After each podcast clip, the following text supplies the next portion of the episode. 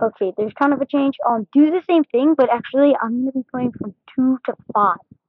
So if you just swing in there, if you guys are playing two to five your guys' time, you should be able to play at the exact same time as me and stuff.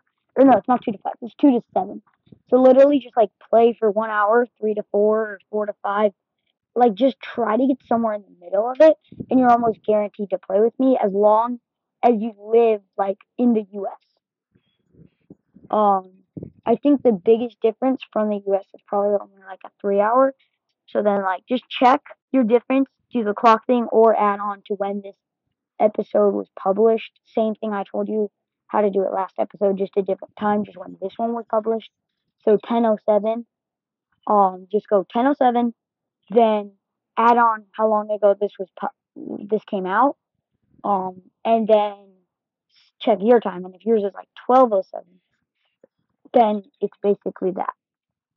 Um, nice. The nice thing is, time zones are pretty much always literally a perfect hours, except for this one place where it's 30 minutes.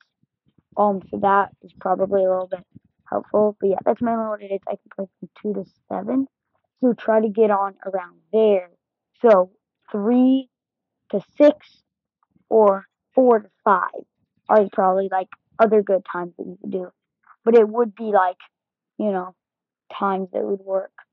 So if it's like two to five right now, I don't think we'll be able to play together. But like, you know, so that's around so two to seven.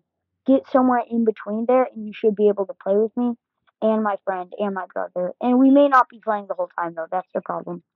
But you know, we'll try to do some stuff and you know whatever. So that's around the time